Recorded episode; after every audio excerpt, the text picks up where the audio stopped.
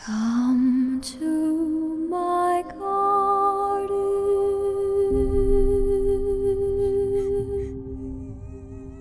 Come play with me.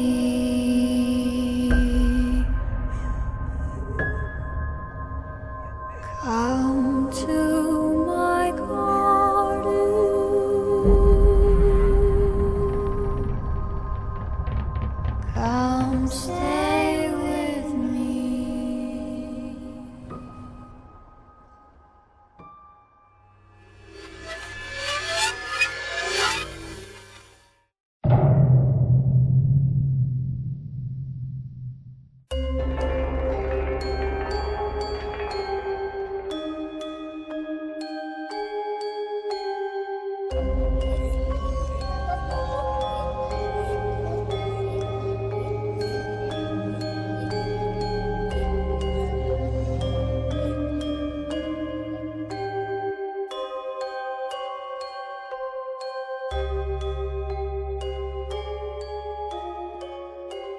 Assalamualaikum warahmatullahi wabarakatuh.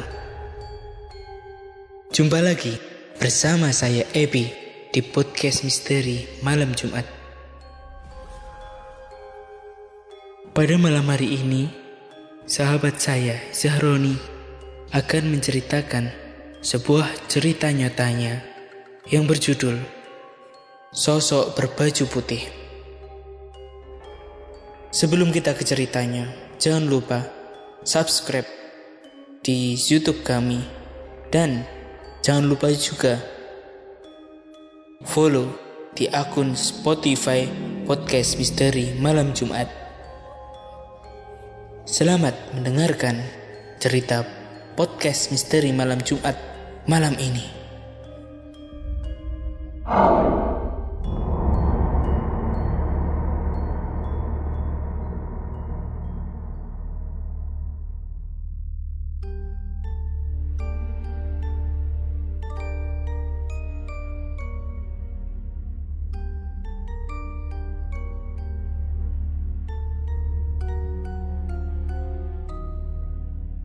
Bunyi ponsel di saku celanaku menandakan adanya WA masuk. Dan ternyata itu dari Ebi sahabatku. Posisi di mana bro? Isi pesan tersebut. Aku pun langsung membalas. Di rumah aja nih. Sini lo main ke rumahku. Balas Ebi. Oke, OTW nih, balasku. Tanpa menunggu lama, aku langsung tancap gas sepeda motorku menuju ke rumah Ebi. Perjalanan yang lumayan sepi karena pada saat itu sudah pukul jam 9 malam. Kurang dari 10 menit aku pun sampai di rumah Ebi. Karena jarak yang tidak terlalu jauh, ku parkirkan motorku dan langsung saja ku ketuk pintu rumah Ebi. Assalamualaikum. Waalaikumsalam, jawab Ebi di balik pintu itu. Wah, sudah sampai ternyata. Cepat banget bro, tanya Ebi. Iya nih, tadi setelah dapat WA darimu langsung tancap gas ke sini bro. Jawabku santai. Akhirnya aku pun masuk ke dalam bersama Ebi. Kami berdua ngobrol-ngobrol, tukar cerita, dan membahas hal-hal yang akan kami angkat untuk cerita di YouTube. Akan tetapi kami sedang asik ngobrol, tiba-tiba tercium harum yang menyengat hidung. Dan sepertinya bau bunga melati. Ternyata bukan hanya aku yang mencium bau harum itu.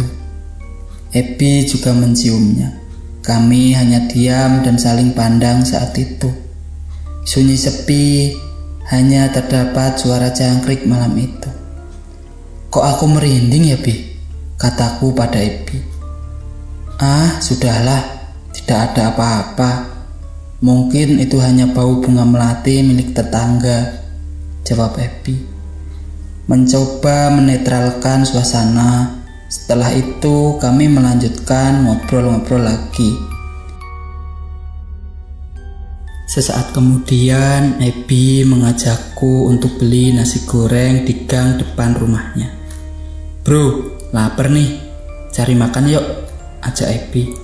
Ayolah, aku juga lapar, jawabku. Kita beli nasi goreng di depan gang aja ya, tanya Ebi. Oke lah, berangkat, jawabku. Akhirnya kami pergi ke tempat nasgurnya dengan berjalan kaki. Karena jarak yang tidak terlalu jauh, di perjalanan aku merasakan hal aneh. Seperti ada yang mengikuti kami di belakang. Tapi saat aku berbalik ke belakang, aku tidak menemukan apa pun. Hanya ada hembusan angin yang membuat bulu kuduku berdiri. Ah, sudahlah, mungkin perasaanku saja, batinku. Tibalah kami di gang depan rumah Epi. Ternyata tukang nasgornya masih mangkal di sana. Bang, bungkus nasgornya dua ya. Oke, siap mas. Duduk dulu sambil nunggu, kata tukang nasgornya. Akhirnya kami duduk sambil ngobrol menunggu pesanan jadi. Tak lama akhirnya pesananku jadi dan Ebi pun membayarnya. Kami bergegas kembali dan menyantap nasgornya di rumah. Setelah makan, kami kembali asik ngobrol sampai tak terasa sudah pukul setengah satu malam dini hari. Akhirnya, aku pun berpamitan dengan Ebi untuk pulang. Eh bro, aku pulang dulu ya. Tanyaku pada Ebi. Oke bro, sudah jam segini juga. Hati-hati di jalan ya bro, kata Ebi. Oke bro, jawabku.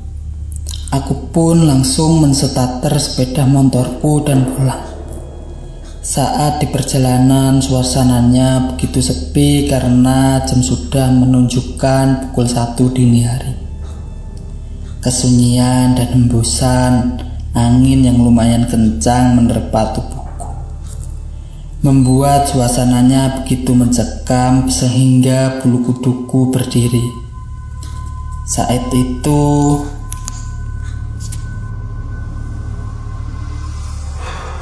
Saat itu aku melanjutkan motorku dengan kecepatan sedang. Aduh, perasaanku kok tidak enak gini ya, batinku. Tiba-tiba di tengah jembatan aku melihat sosok makhluk halus berwarna merah menyala seperti kobaran api yang melayang di udara dan disertai dengan suara seperti ayam jago berkokok. Tapi entah itu sosok apa, aku juga tidak tahu. Akhirnya aku menghentikan motorku tidak jauh dari sosok tersebut. Aku hanya melongo melihat kejadian aneh tersebut. Kaget, shock, takut semua rasa jadi satu campur aduk. Terbesit di pikiranku ingin sekali aku kembali ke rumah Epi.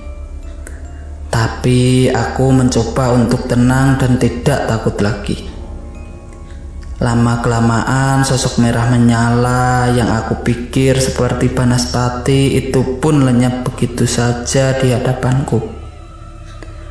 Aku pun masih saja dia mematung. Akhirnya aku sadar dengan tubuh yang masih bergetar mencoba untuk menstarter kembali motorku dan pulang ke rumah. Sesampainya di rumah, aku mencoba untuk tetap tenang dan aku menceritakan semua hal aneh pada ibuku. Saat itu, ibuku sudah tidur dan terbangun ketika aku mengetuk pintu. Dan setelah itu, aku pergi ke kamarku untuk segera tidur, begitu juga ibuku. Ku hembaskan saja tubuhku di kasur kesayanganku. Ah, itu tadi apa aku lihat di jembatan? Sungguh menakutkan keluhku pada diri sendiri. Sudahlah, sebaiknya aku tidur saja, dan aku pun tidur terlelap bersama mimpiku.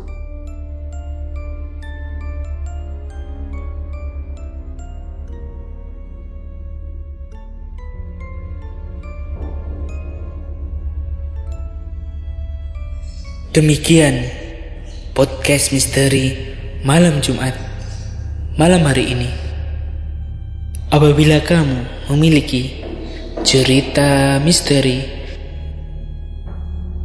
dapat mengirimkan cerita kamu di email kami di zutuban.id at gmail.com Jangan lupa follow kami di Spotify. Podcast Misteri Malam Jumat